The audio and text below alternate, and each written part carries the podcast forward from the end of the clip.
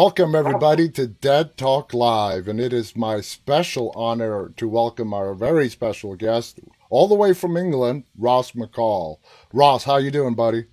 I'm doing great, man. I'm, i was just fascinated by your intro there. I mean, that's like uh, it's like its own little movie. I know, I know, and I have. Uh, I got to say, I have a great team behind me. I really do. I have a great team behind me that helps me put this together. Uh, We're on hiding behind your chair. I don't see it. yeah, straight in with the gags, man. Straight in with it. And living in the the age that we're living in, I can assemble a team, and we do. We have a team from around the world, and that's awesome. Getting different perspectives from people all around the world. It's been truly a blessing to have all these people uh, just helping out because they believe in what we do. I want to tell you a funny story. Now, yesterday, Sunday, uh, I was sitting on the couch. I was, you know, watching some TV while I was working from my laptop. And I have seen you in a lot of stuff. I mean, it, the list is endless, right? So I'm like, let me watch something of Ross. And you know what I settled on? On your single episode of Castle. Wow. Yeah, I'm a huge Castle fan, right? And there's and there's this little insight thing with me and my wife. My wife knows I have a crush on Stana Katic. Mm-hmm.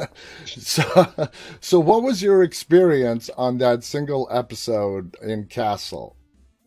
You know, it just shows you how, uh, I guess, how small and how connected Hollywood is. So Castle, I remember I was out in the, uh, out in my, uh, a park outside an apartment I was staying in, and uh, I was walking my dog, and my manager called, and they said, "Hey, Castle have just come in with uh, they're checking your availability." So, for those of you who don't know what that is, as an actor, sometimes you get to a point where people very graciously offer you work, and you don't have to go read, and don't have to audition, whatever. And it's usually people who either you've worked with before, or they know your work, or whatever.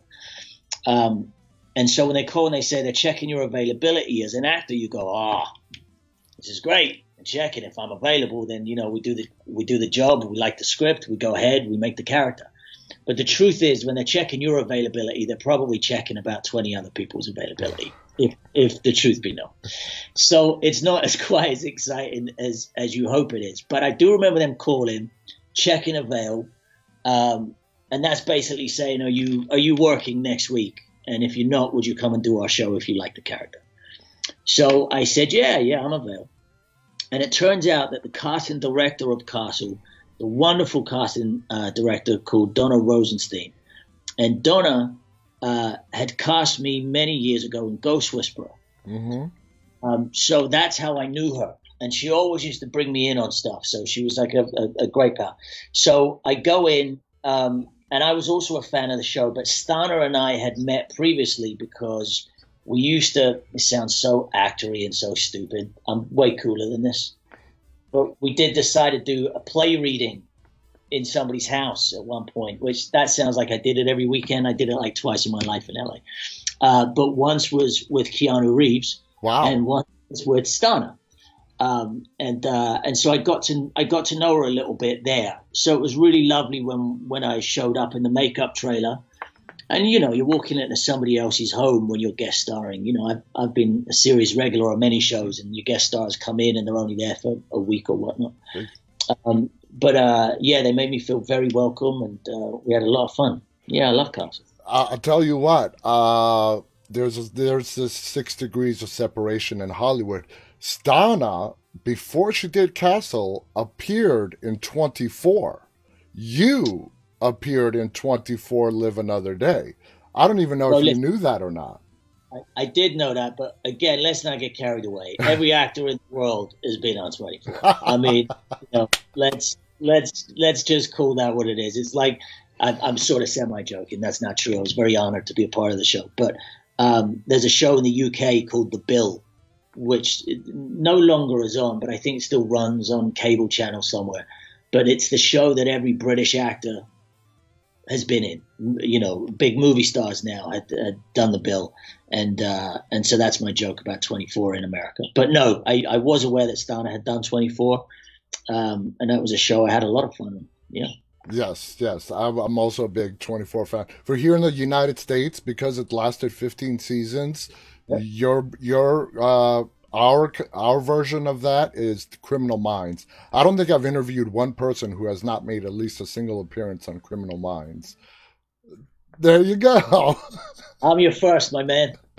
I'm your first. You you are you are. Almost everybody's been on Criminal Minds. All right, so let's. By the before we move on from Castle, I'm a native New Yorker, and yeah. I got to tell you, you had that New York accent down pat. That's great to hear. I take that. I take that uh, to heart. So do you, thank. Do, did you uh, do a lot of voice coaching when you were starting out?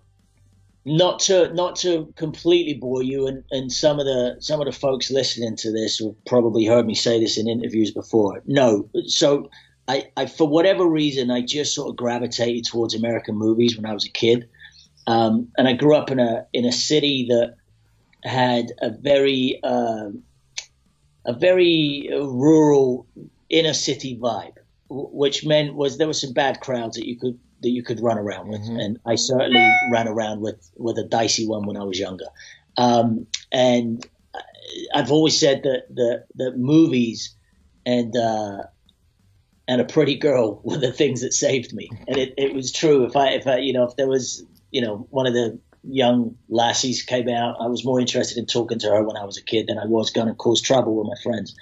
But the other thing that I used to do was they had a local movie theater, and um, I've been, you know, I was working when I was a, a kid, so I always had pocket change. You know, I always had something on me. But even then, I was like, I, you know, if I could watch a movie for free, I would. And so I'd figured out a way that I could climb up the basically the, the drain pipes of this movie theater. Um, and you'd hop across one wall to another and you'd sort of shimmy up and you'd get on, onto the roof of the cinema. And there was a shed on the roof of the cinema that was open because no lunatic is ever going to go up there and nobody knew it was there until I went there. Um, and inside were these were these uh, you know boards that you could lay down on, and there were light bulbs in the floor which were actually the twinkly lights in the ceiling of the movie theater. Wow. And so I would pull those lights out and I would lay down and I would watch the movie through the hole. And and so that was my cinema paradiso, uh, you know, story. But that was my love for film at, at, a really early age, and every piece of film I watched was American. Um, and I sort of gravitated towards the New York actors. Hmm. Uh, just that that's who I was sort of, you know, young De Niro and Pacino. It sounds so trite as for an actor to say that, but you know those guys in their heyday were mm.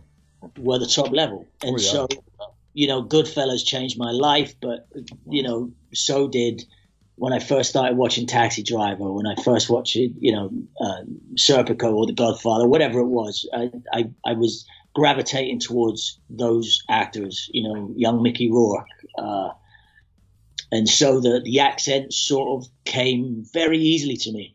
And then I ended up doing a play here in the West End, which is like the Broadway of of, of London, um, and it was a Neil Simon show called Lost in Yonkers. Um, and I played the lead in that for like a year. Wow. So I just had this, you know, thick New York accent for a year, and everybody who knew me thought I was crazy because I just sounded like I was from Yonkers yeah, I did not know you were you're from Scotland, right? Originally. Yeah. yeah. I had no idea. I mean, because all the stuff that I've seen you in, you could not tell. And I mean, there are some great British, there are a lot of great British actors, but when yeah. they pull off that American accent, there's only a handful of them that are like, wow, when you hear them talk in their native accent for the first time, you're like, he is British or she is British, and you're one of them. You're definitely one of them. So let's move on now to one of the most successful shows that you have been on. Walk us through the journey of you booking the role on Band of Brothers. Oh, wow. Okay, so yeah. So Band of Brothers was, it was one of those jobs that every actor of, of my generation went up for so you know, there's um, you know, I meet people all the time, and they say, "Yeah, I read for this role, read for this role," and you know, there were movie stars at the time, and, and obviously there's been people that were in the show that had tiny roles who've since gone on to be, you know, um, mammoths in cinema, and so. Uh, everybody in the UK, everybody in the US, I mean LA, New York, Chicago, uh, everybody in Australia, actors had uh, had heard that Steven Spielberg and Tom Hanks were coming to town. You know, um, Indiana Jones was probably my my first foray into the movie theater. That I think Temple of Doom was like that and ET. Were, were, yeah. I definitely went to see as a kid. So um, I always had this hunch, and I don't know why. I always had a hunch I would work with with Mr. Spielberg, and so when this came up, you know, all my all my beacons went off and went, "Oh, this is close. This is this is close now. I can almost I can almost touch this." Um, so I heard about it. Uh, I knew they were doing a big round of casting calls, and my agent was great at the time, and really, uh, she was really careful and strategic in the fact that she didn't want to throw me in right at the beginning of all the rounds. She wanted to wait until they'd whittled it down to, you know, a smaller group. So I guess you know the competition is less, or you just have a, a very, better. Very smart move. Yeah, really smart and brave. Mm-hmm. You know, that, that could have gone horribly wrong. Um, but she, uh, so she told me about the show, uh, told me about Stephen Ambrose's book. So the first thing I did was go buy the book, and this was 20 years ago. So this is we all had cell phones, but there weren't you know computers in our hands.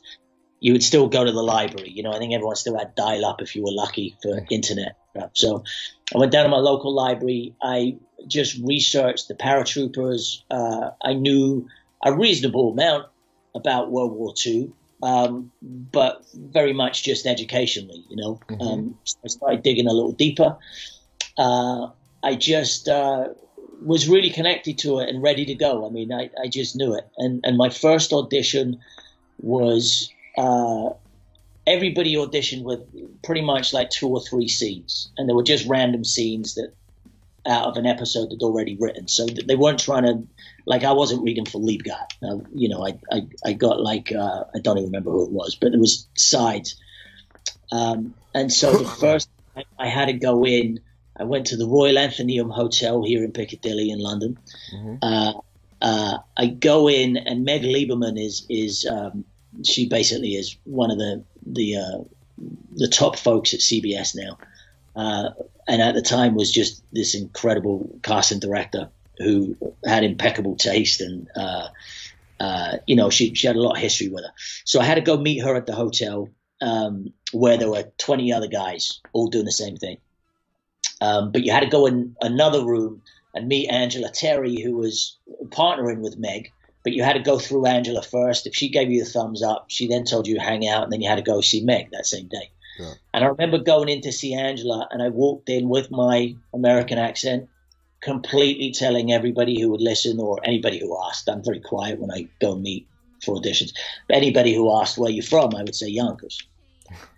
And uh, and I had this whole you know backstory and you know well why are you in England? I moved here like four years ago. I was you know so I was just forget like, about it you know yeah yeah I mean almost I, I didn't I didn't go I didn't go full on Goodfellas but for sure I had the twang. Um, but as soon as I walked into Angela's room, there was an actor who was reading with us. Sometimes casting directors will hire actors, good actors, to come in and read with other actors for auditions. Mm-hmm. I knew the guy, and he was American, but I knew he knew I wasn't American. So I was like, let's hope this guy doesn't blow my cover.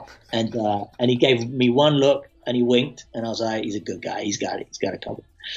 Um, so I got through that round. I had to stick around, and I noticed more and more people were just sort of getting sent home. And by the end, it was just sort of me there. And I went in to see Meg, and Meg is very professional and very standoffish in, in, in a way. She's one of my dearest friends now, so I can say that. Um, but I remember reading for her. She was on the other side of the room. I finished. She then stopped. There was this awkward silence for a long time. She then picked up the chair, came and put it right in front of me, sat in front of me, and said, do that again. And, you know, I did it again. And she told me that day, she said, okay, I want you to come back next week and meet Tom Hanks. He's uh, going to be meeting a few of you guys. And, uh, you know, it's very casual. Come in, we're going to send you a new scene and work on it. Great. So a week later, I had to go back to the same place. Uh, Tom was in the middle of his castaway shoot, so he had the long beard and he had the headband, uh, the bandana. Oh, Um, and you know, there was maybe I don't know four or five people in the room, but at that point, you're just zoning in on movie star. I mean, you don't see anybody else. You're just, you know, That's hey, Tom Hanks. it's Forrest Gump, man. You know, I'm, I'm hanging out with Forrest for a second. So um, I went in. He could not have been sweeter and nicer. Put me at ease straight away. Uh, we shot The Breeze. I literally walked in with a folder full of notes that I knew, I knew, like meant nothing to anybody. But it was just, it was for me. Just you know, I, I just had all this paratrooper knowledge, um, and I just wanted to be prepared in case anybody said, hey, what do you know about the troopers? You know. Um, so I finished that audition, and and I'd heard like people had been through, you know, a round of seven or eight auditions, and this was my second. And then I got another phone call a few weeks later, and it was to go back to London to meet the executive producer Tony To. So it was Steven, Tom, and Tony were the were the three um, three execs. Wow. And I went and met T- uh, Tony with Meg again, and I had to do a huge speech this time. And I remember going in, and I, I'd memorized it, and I knew it was there. But I, I just went in, and you know, actors when you audition, you sometimes sit and you have the papers in your hand. It's good, you know, if you if you're fluffing or you know losing your line, you can look down or whatever. But on this particular day, I decided to sit down. He looked at me, and I just put the sides on the floor, and he said, "Okay, let's go." And so I did this big monologue, and I I knew it worked perfect, um, and that was it, and I got the job.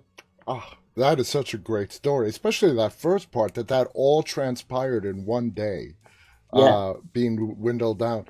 Now, when you got the role, did you guys know that this was going to be a very limited one season uh, show? Yes. Yeah, we, we all knew it was uh, originally, I think, and I, I can't remember the exact number, but I think originally it was going to be a 12, they were trying to do 12 episodes. Or it might have been eight, but they ended up on 10. I, I don't remember how it happened. Um, but we knew it was, uh, you know, they were pulling from the Ambrose book. Um, we also knew the war ended, you know, so we, we knew that that would be the show. Um, and that's what we were signed up for. But it, it took a year. You know, we knew it was roughly a month an episode. It turned out Wow. probably a little more. Um, but we also, at the time, it was the most expensive TV show in history. I mean, I, at the time, I think they were spending about, you know, 12 to 15 million an episode. And that was unheard of. Wow, that is unheard of. And a whole month just just to shoot one episode. Now today today's they're given maybe eight to nine days to spit out one episode. Yeah, Um, and that, that, that's mainly network and cable. I mean, I, I think the big boys can can pull that. You know, when the, that amount of money's going in, they say, okay, we want to get it perfect. There's no date set, um, so they don't have to hit a schedule. Yeah. Now You know, when it came out and it was a huge success, did the success of Band of Brothers surprise even yourself or other members of the cast and crew on how just successful it was and how it was well received by everyone? I think if you, uh, you know, it, it's a debated question that's come up before actually, and I, I think that there are a lot of the guys that say they were completely blown over by, you know, the size of the show.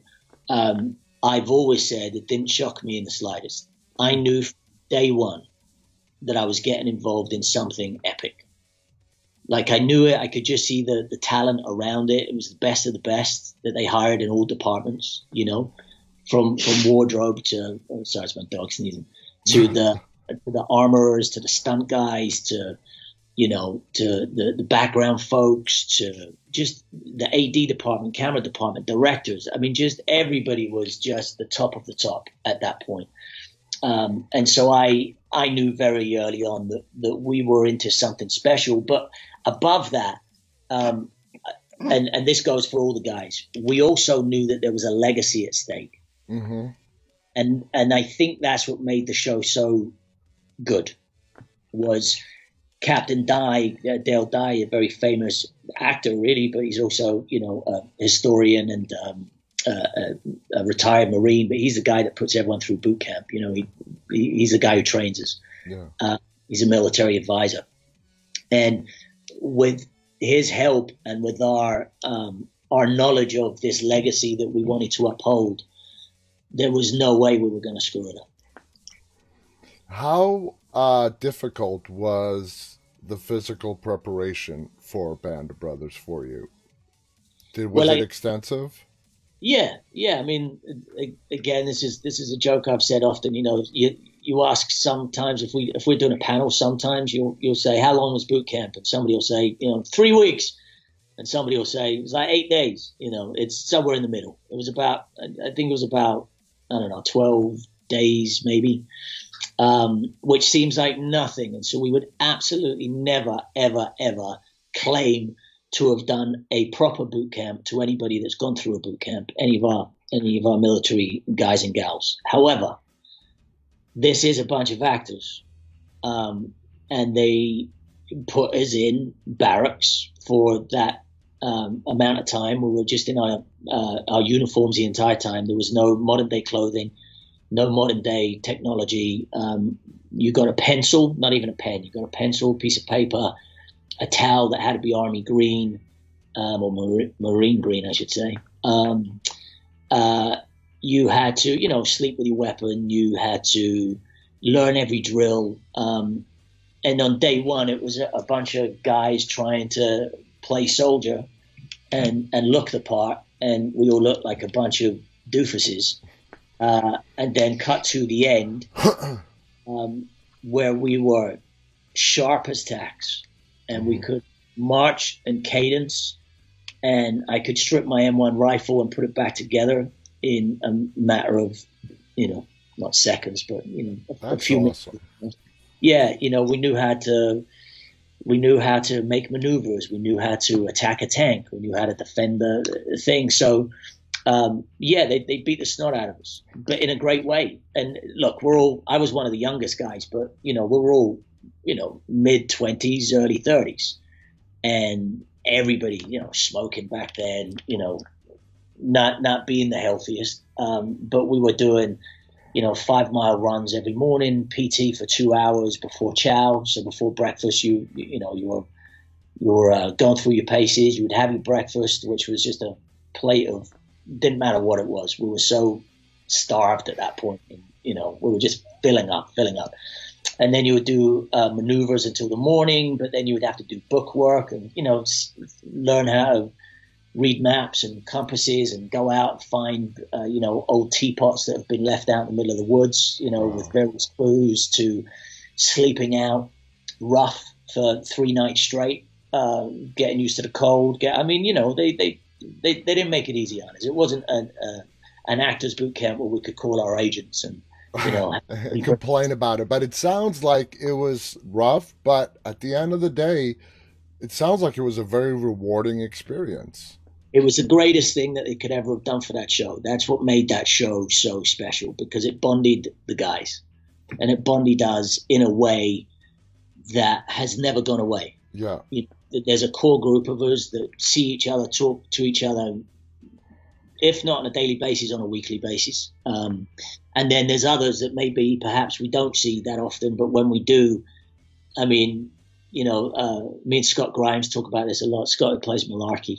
Um, you know, we would uh, we would drink in the same in the same bar in LA um, of a summer evening, and we always used to joke because like we wouldn't call each other and go, "Hey, I'll be down there," but we sort of knew that at one point one of us would be there, and whoever we were with, we had to apologize because we're like, it's over. You can hang out with us, but it's it's me and him now. It's and war stories now. Yeah. Literally war stories.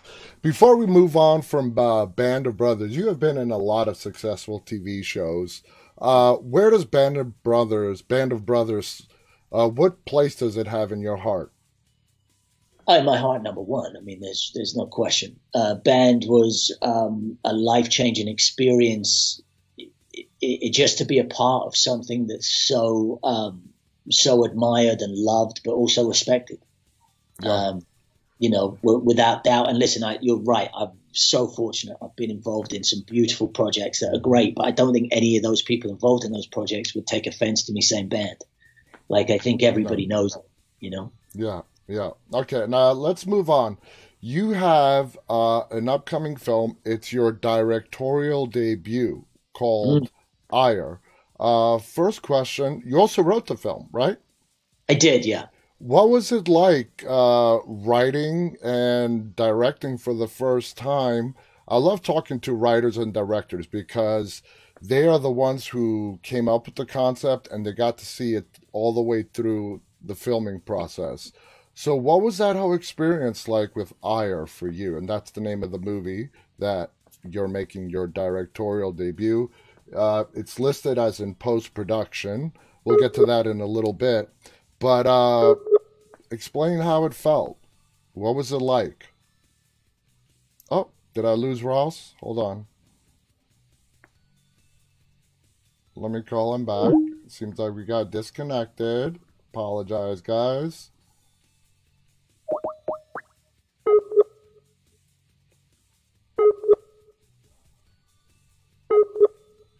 One second.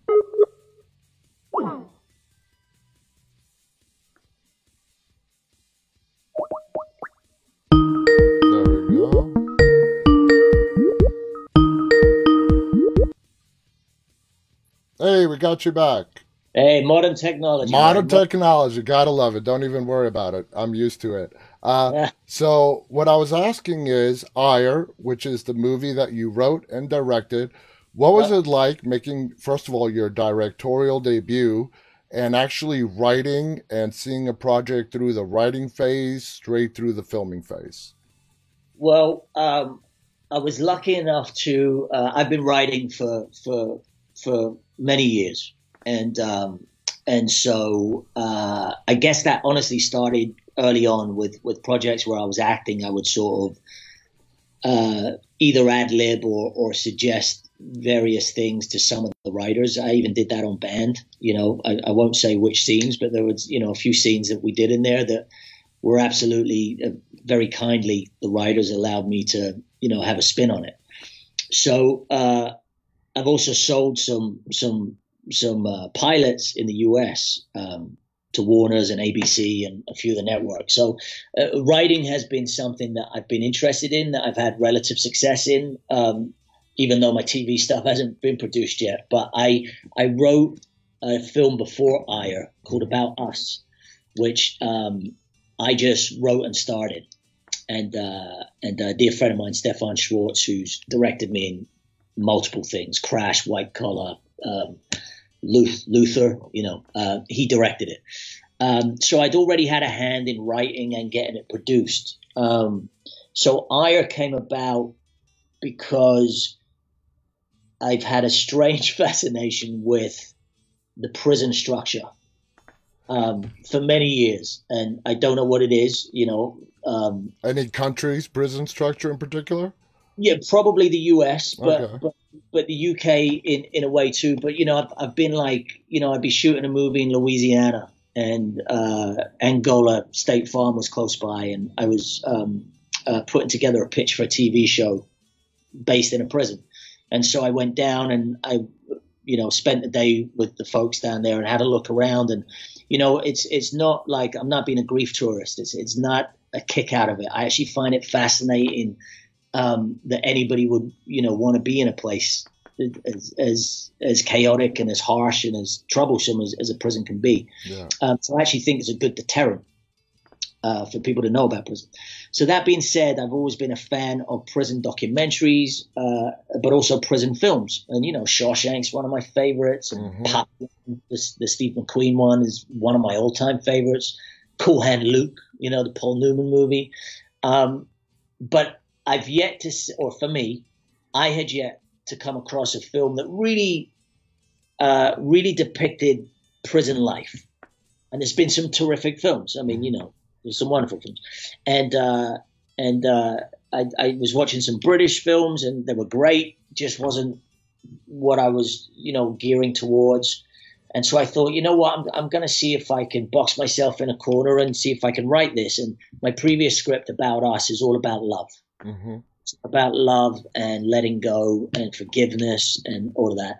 And ire is the polar opposite. Ire is about you know anger and hate and you know um, and so I, I you know there, there was sort of a, a plan in a weird way of saying okay I want to get both these films out one which is here and one which is here.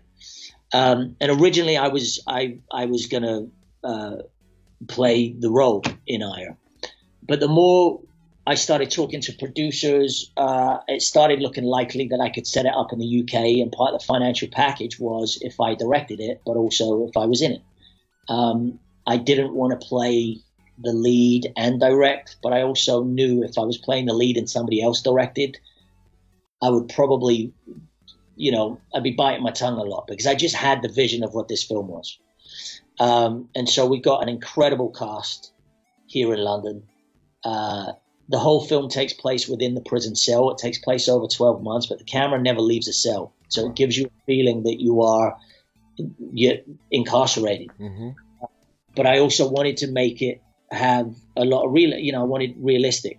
Um, but I also didn't want it to become, you know, the prison films that we've all seen and, and the same angles that we've all seen. Yeah, you know? cliched. Yeah, yeah. So, so, so I wanted to, I wanted to try something different. I wanted to make it look beautiful, you know, when you watch it because it's already such a darkened thing on the on the script, and the acting is phenomenal. Like all the actors are just absolutely incredible. Um, and and to me, I was like, as long as we have that story there, I want it to look stunning. I want it to look like an old Coppola film, you know, from the mm-hmm. 70s. I want it to have that beautiful gloss and um, and we did and and and we squeezed it in literally after the first wave of COVID. Uh, we got all the guidelines in place because it was a contained set. We could contain mm-hmm. the crew.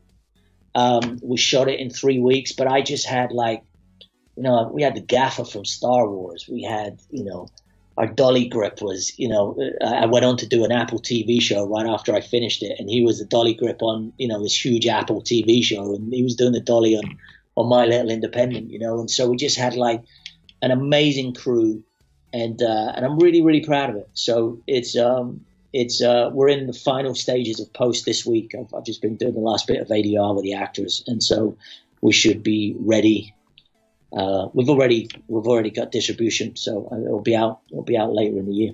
And that's what I was going to ask you uh, next. You said it was an it, it, it's an independent film. Did you have to go through the film festival circuit to pick up to get a distributor? No, I was very lucky. Uh, on About Us, uh, we had a sales company come on very early, and we only went into two festivals, and we won in one of them and got competition in the other. Um, so uh, but at that point, we'd already sold it. So uh, it was more about creating a buzz with About Us. With Ire, um, our distribution company were interested in something that I was going to direct and interested in my lead actors. And they came on board script stage. They wow. came on and said, "We are in. Here's where we're at. Here's our release." And you know that that comes with uh, um, a lovely piece of pressure uh, but also, and I mean that in a good way because it's sort of like, you know, they're going to get the film that I give them, you know, yeah. and they, had to be on board with what my thoughts were, what my vision was, and they were. I mean, they've been they've been brilliant. You know, occasionally you have to tweak for for studios and suits, but you know, you find a mid a middle ground and, and you make it work. That's uh, what did you think uh, being behind the camera directing for the first time? Was it everything you expected it to be? Yeah, I mean, I dug it. I mean, I've, I've told everybody this. Look, I, am I'm not the actor that's been jonesing to direct at all. You know, I've I've really haven't had any desire to direct. I enjoy acting. I really do. That's that's my my that's my complete and utter pleasure. Um, so with the directing gig, I was like, okay, all right, I I know what I'm doing. You know, I've been around oh, sets yeah. for 30 years, so I felt confident in that. Um, I brought in a DP that I was that I've worked with as an actor before. Um, I spoke to him at length and said, "Look, you know, we're going to be prepared," and we were. It was all about preparation, and uh, you know, you show up and and you you run the set appropriately, and um, you know, I, I, wanted it to be collaborative, but I also I also like movies to be fun. I yeah. like sets to be fun.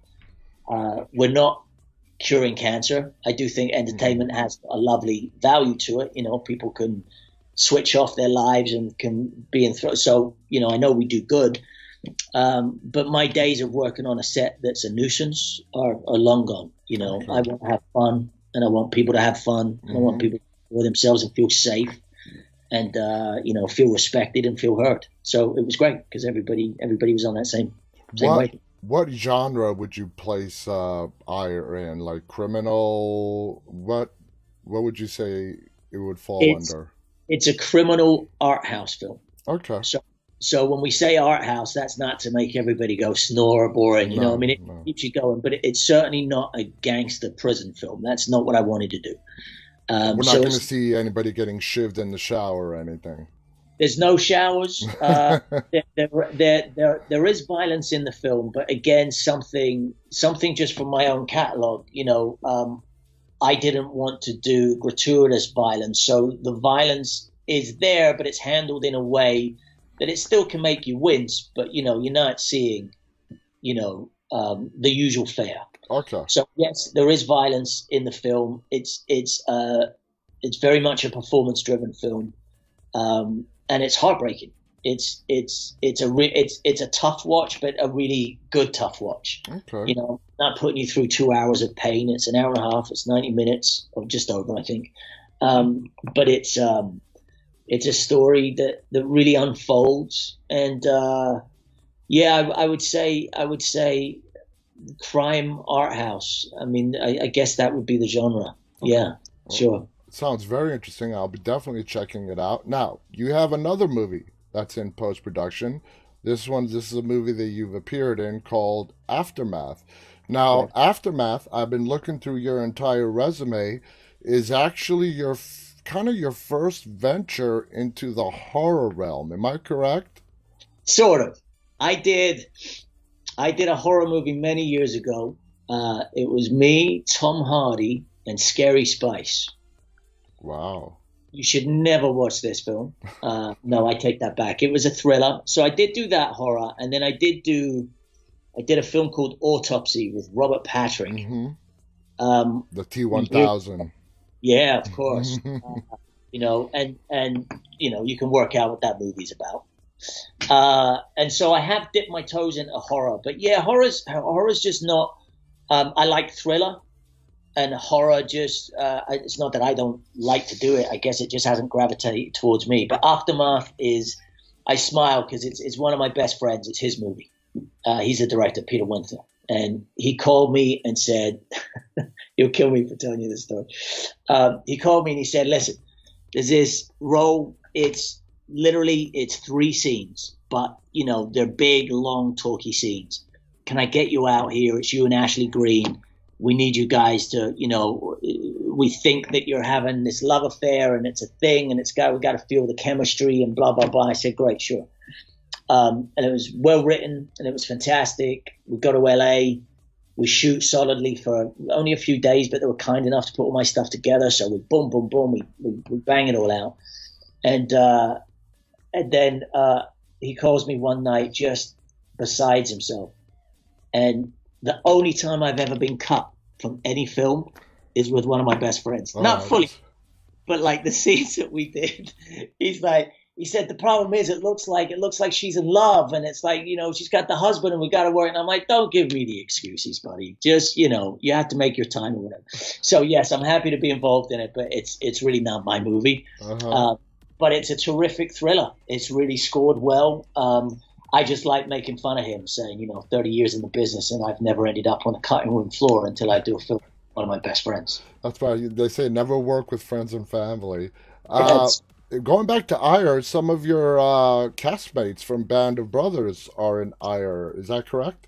that is, I, I brought in some of the some of the UK boys. Uh, Robin Laing, who played Babe Heffron, Mm-hmm. Uh, uh, Phil Barantini, who played Skinny Sisk. Um, who else have we got? Who am I missing? I think well, Bart Ruspoli, who played Tipper. So just to tell you who they all are, if you if you're on um, um, Skinny Sisk is uh, if you remember when Liebgott, my character, goes to uh, the mountains to kill the commandant.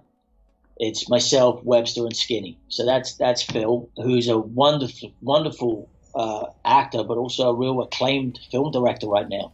Um, he's just done like two movies on the bounce, um, which are doing great. Uh, Boiling Point, Stephen Graham, another Band of Brothers guy, and um, and uh, Villain. So he's doing great. And Bart Ruspoli played Tipper, who gets his legs blown off, and Liebgott and ends up holding him. I think in episode three. Mm-hmm. Uh, so Bart's been a producer for many years. So yeah, the gang got back together. Um, we had lovely visits on set. Dexter Fletcher, who played Johnny Martin, he came down to say hi. Obviously, a big esteemed director himself now. Um, so it was nice to have have the boys there. But the truth is, that's what we do. We we rely on each other because we know that they can handle it. You know, it's just like, can you come? Yeah, great, done. That's awesome that you, you know, in Band Brothers, you made friends for life. I think that is so fantastic. Uh, when uh, going back to Ire for a second and Band of Brothers, uh, the great Steven Spielberg, did you learn anything from working with Steven Spielberg and inspiration uh, just to watch him do what he does? Well, so Steven was just our exec on band. He was supposed to direct the first episode. Uh, he then got sick, so uh, they pushed that, and then he was going to do the, the last episode, and for whatever reason, he didn't do the last episode. However, he was very, very uh, prominent in the casting. He was around us all at the beginning, and he would visit set often. Okay. So with Steven comes uh, a persona. It comes, you know, a legendary status. Oh, and I've no been, around, yeah, and I've been lucky to be around him many times now. Um, so on band, I used to love it because he would come down and he would, he would always take my M1. Um, and he was always like, you know, hey, Lee, we all called each other our character names back then, you know. So, hey, Lee, guy, look, I want to show you. So when I was, you know, and he would show me how he would shoot, and then uh, he would show me how other actors on Ryan would shoot, and they were goofy, and you know, he was just like a, a nice, fun guy. Um, and then he was, uh, I ended up going to do my first studio film in America was The Polar Express, mm-hmm. a motion capture film with Tom Hanks. Tom Hanks, yes. Yeah. And so Tom and I were working very closely together for about a month before they brought in any of the other cast members. And Robert Zemeckis was a director who, you know, um, um, Back to the Future and Forrest Gump. Oh, yeah. I actually saw the Polar Express. I took when my kids. This was several years ago now. When my kids are all teenagers now, but when I forgot which one I took. I have three. Sorry, they all sort of blend together after a while. I took one of them and we saw the Polar Express at the movies, and I loved yeah. it. Yeah, oh, it was. Uh, listen, it's a great little Christmas flick. I mean, it's a little weird. You watch it now; it seems a little like waxworky, but you know, at the time, it was, you know, it was miles ahead. Yeah. It, re- it really sort of blended the lines between animation and real life. The yeah, the way sure. Tom Hanks, his character, it, it was Tom Hanks. Well, and we had no idea how it was going. Like Tom and I were just in these goofy wetsuits with you know dots all over us that, that, that were glowing under lights, and we had like a ring of cameras, and we had two studios, one smaller and one massive one. And you know, every week we would say to to Bob, uh, to Zemeckis, "How's it going?" And Bob was like, "I don't know, I don't know. It's upstairs with the geniuses. I have no idea." You know. Um, but it was uh, it was a magical experience. But that that brings me to to Steven again because he came and visit visited set one day. Um, and I remember, you know, I've, mentioned this story before. I remember standing there. You know, he'd come in, and every time I've seen him, you know, he he actually salutes and calls me soldier, which I think is either super sweet or he just forgets my name each time. um, but uh, uh, and you know, we we hug and we say hi, and um, he's always super sweet and super kind. And so he came down on set and he was laughing, you know, me and Tom in these goofy wetsuits, you know. Uh, but there's myself, there's Tom, there's Mr. Zemeckis, and there's Steven. And we're just, I don't even remember what we were talking about. But it was very chilled and relaxed, and it was all very cool, very cool. And the AD then called me and said, Ross, we need to get you, uh, you had to get your dots fixed every, you know, 20 minutes back then. I'm sure it's different now. And so I had to go in and get them re-glued. Um, and as I was walking away, I was all right, guys. I was Steven, nice to see you. Bye, and I'll see you guys after lunch. You know. And as I'm walking away, I had a moment where I just stopped on my own and went, "That's a crazy group to be standing with." I know. I mean, you know, I'm a kid from Scotland, and I'm in, you know, Culver Studios where they did Gone with the Wind. Yeah. I'm there with one of my favorite directors of my favorite movie, Forrest Gump. I'm there with the guy who introduced me to cinema, Steven Spielberg, and I'm there with Tom, who you know I, I can say is a friend. Isn't, and I was. Isn't life just like, man? Wow. You never know. Yeah, yeah, really wonderful, It, It was. is. It is wonderful. Uh, let's talk about another very successful uh, show that you've been on, White Collar. Uh, Hmm. Did you enjoy your role as Keller on White Collar? When you asked me earlier, you know, what was my favorite job, and you know, I immediately went to bed. hmm Uh, that would be true. White collar is a very close second, third. Okay.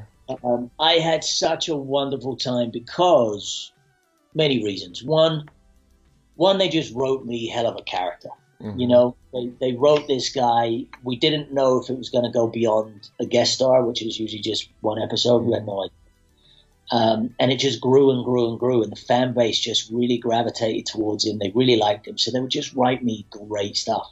And you know, I, I did like I don't know, eight nine episodes over a few years. I mean, you know, Yeah. but I would pop every now and again, and and Keller was the golden egg. You know, whenever they wanted to, you know, heighten the stakes, they they would bring Keller back, and so it was. I knew every script that came in was going to be just a crazy great time for me. And of course, there I am in New York City. You know, we're filming outside the Empire State Building. They're closing down traffic so that we can get our scene. You know, in the middle of a scene, you know, I'll be doing a walk and talk on the phone, and you know, some random passerby would stop me in the middle of a take and go, "Hey, my wife loves you, man." You know, and it's like uh, we're rolling, but I, you know, welcome to New York. You know, Yeah, but I exactly. You know. loved that whole energy of the city, and so uh, yeah, I had a magical time on White Collar, and and um, the cast were terrific, and we had uh, we had a beautiful time. And in fact, you know, there's probably three or four particular jobs that people know me from, either from my voice or my face. Like I'll get you know I'll get recognized from if they just don't know that you you know sometimes it's just hey you're that guy you know. Um, but but Keller is a big fan favorite. you know. Yeah. Yes. Absolutely. I would definitely agree with that. Is there any uh, particular episode or memorable scene in White Collar that you really enjoy more than the others from White Collar? I've got to say, all of them, like each episode, like I said, I just had magical times, you know. From, and it was funny. I was, I was just, I was just back in New York last month for five, uh, about five weeks, um, shooting another show, and um, on my downtime, uh, my hotel was literally a block away from uh, one of my best friends, Frank John Hughes, who played Guarnere of Band of Brothers. Mm-hmm. And so uh, Frank being Frank and me being me, any every day it was like, "What are you doing? What are you doing? What are you doing?" So we were hanging out as much as I could, uh, and I had I had a decent amount of time off, so we could hang all day.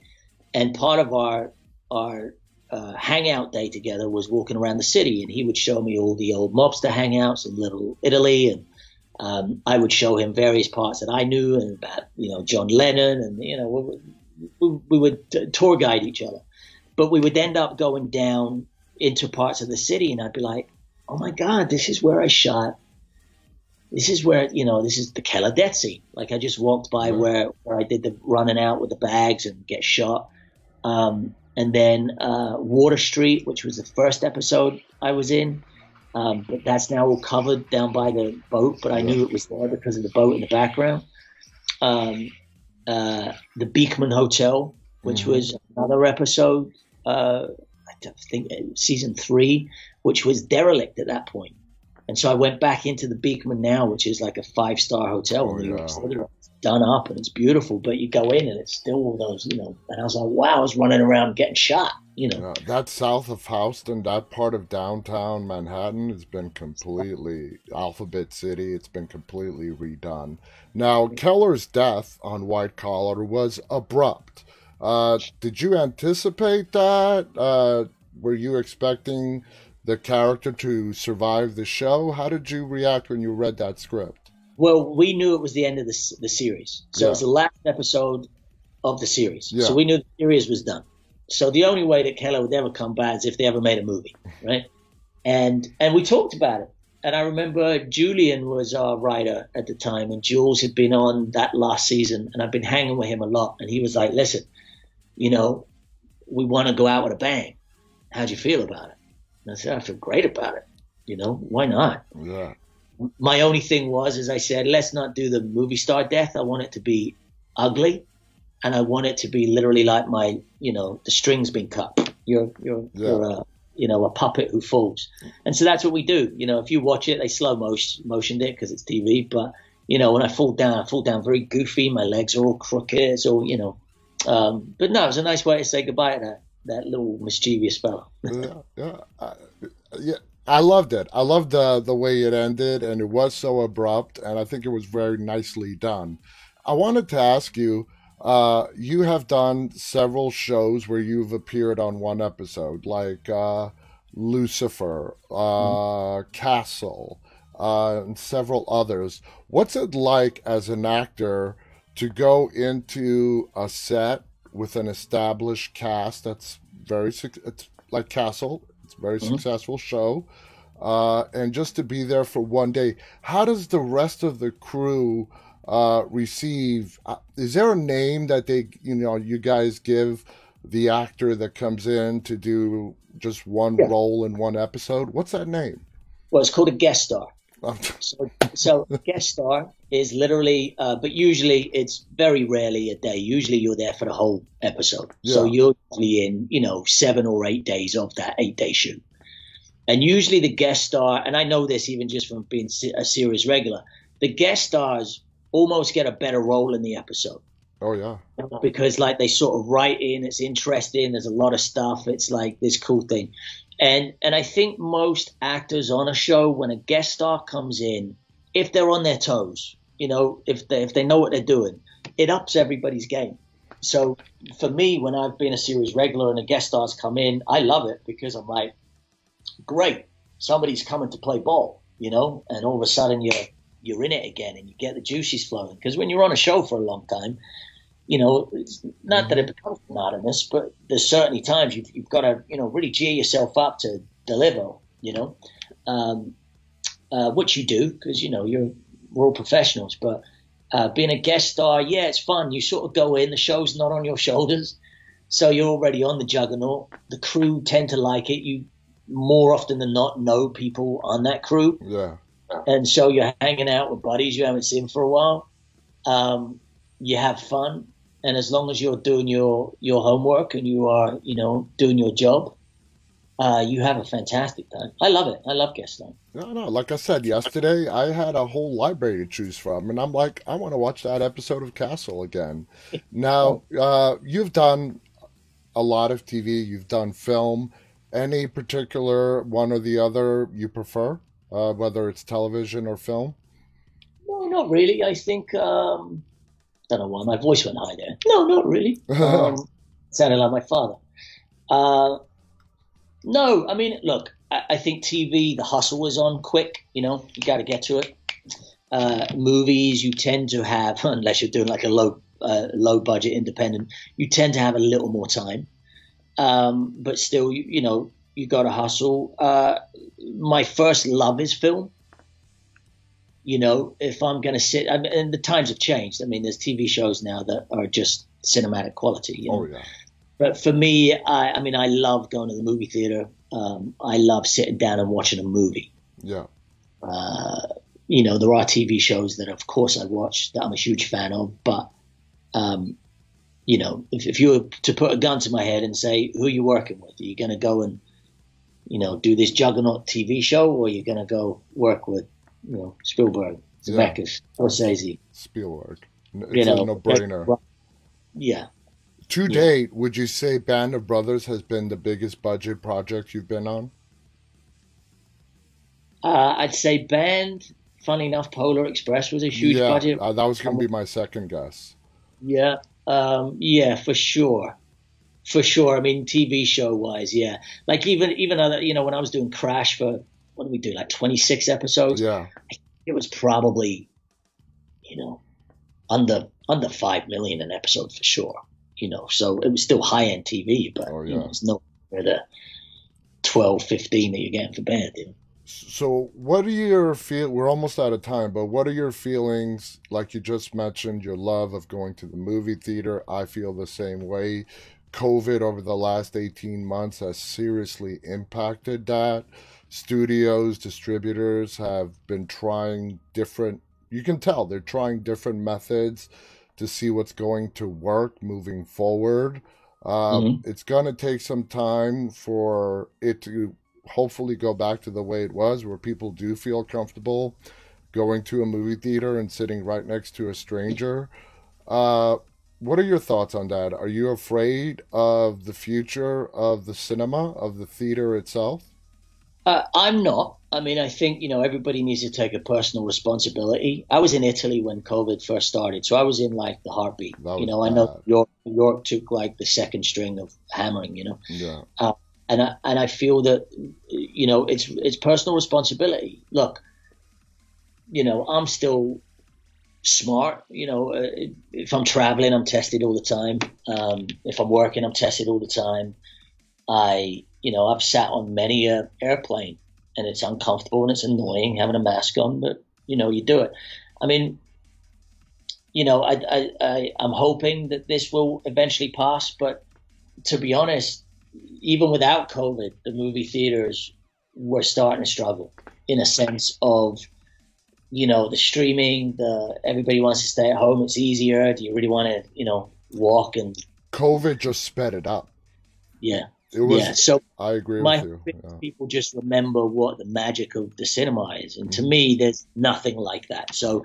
Um, you know, I, have joked about it. The movies that I would go and see two, three years ago, I was probably one of five people in a Tom Cruise movie anyway, mm-hmm. unless it was open night. You know what I mean? It's like I was in an empty theater most of the time. I, yeah. I'm an actor, so in between jobs, I've I've got days off. I can go in and you know in the matinee, and, and it's empty anyway. Yeah. Um, but for me, yeah, I just I just hope people remember that that just that magic of the lights going down, the music coming up, the the previews. You know, I love the previews.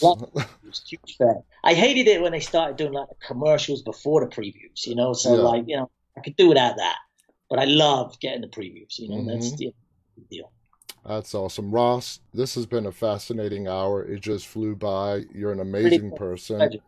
It's been it's been great talking to you. Thank you so much for coming on our show.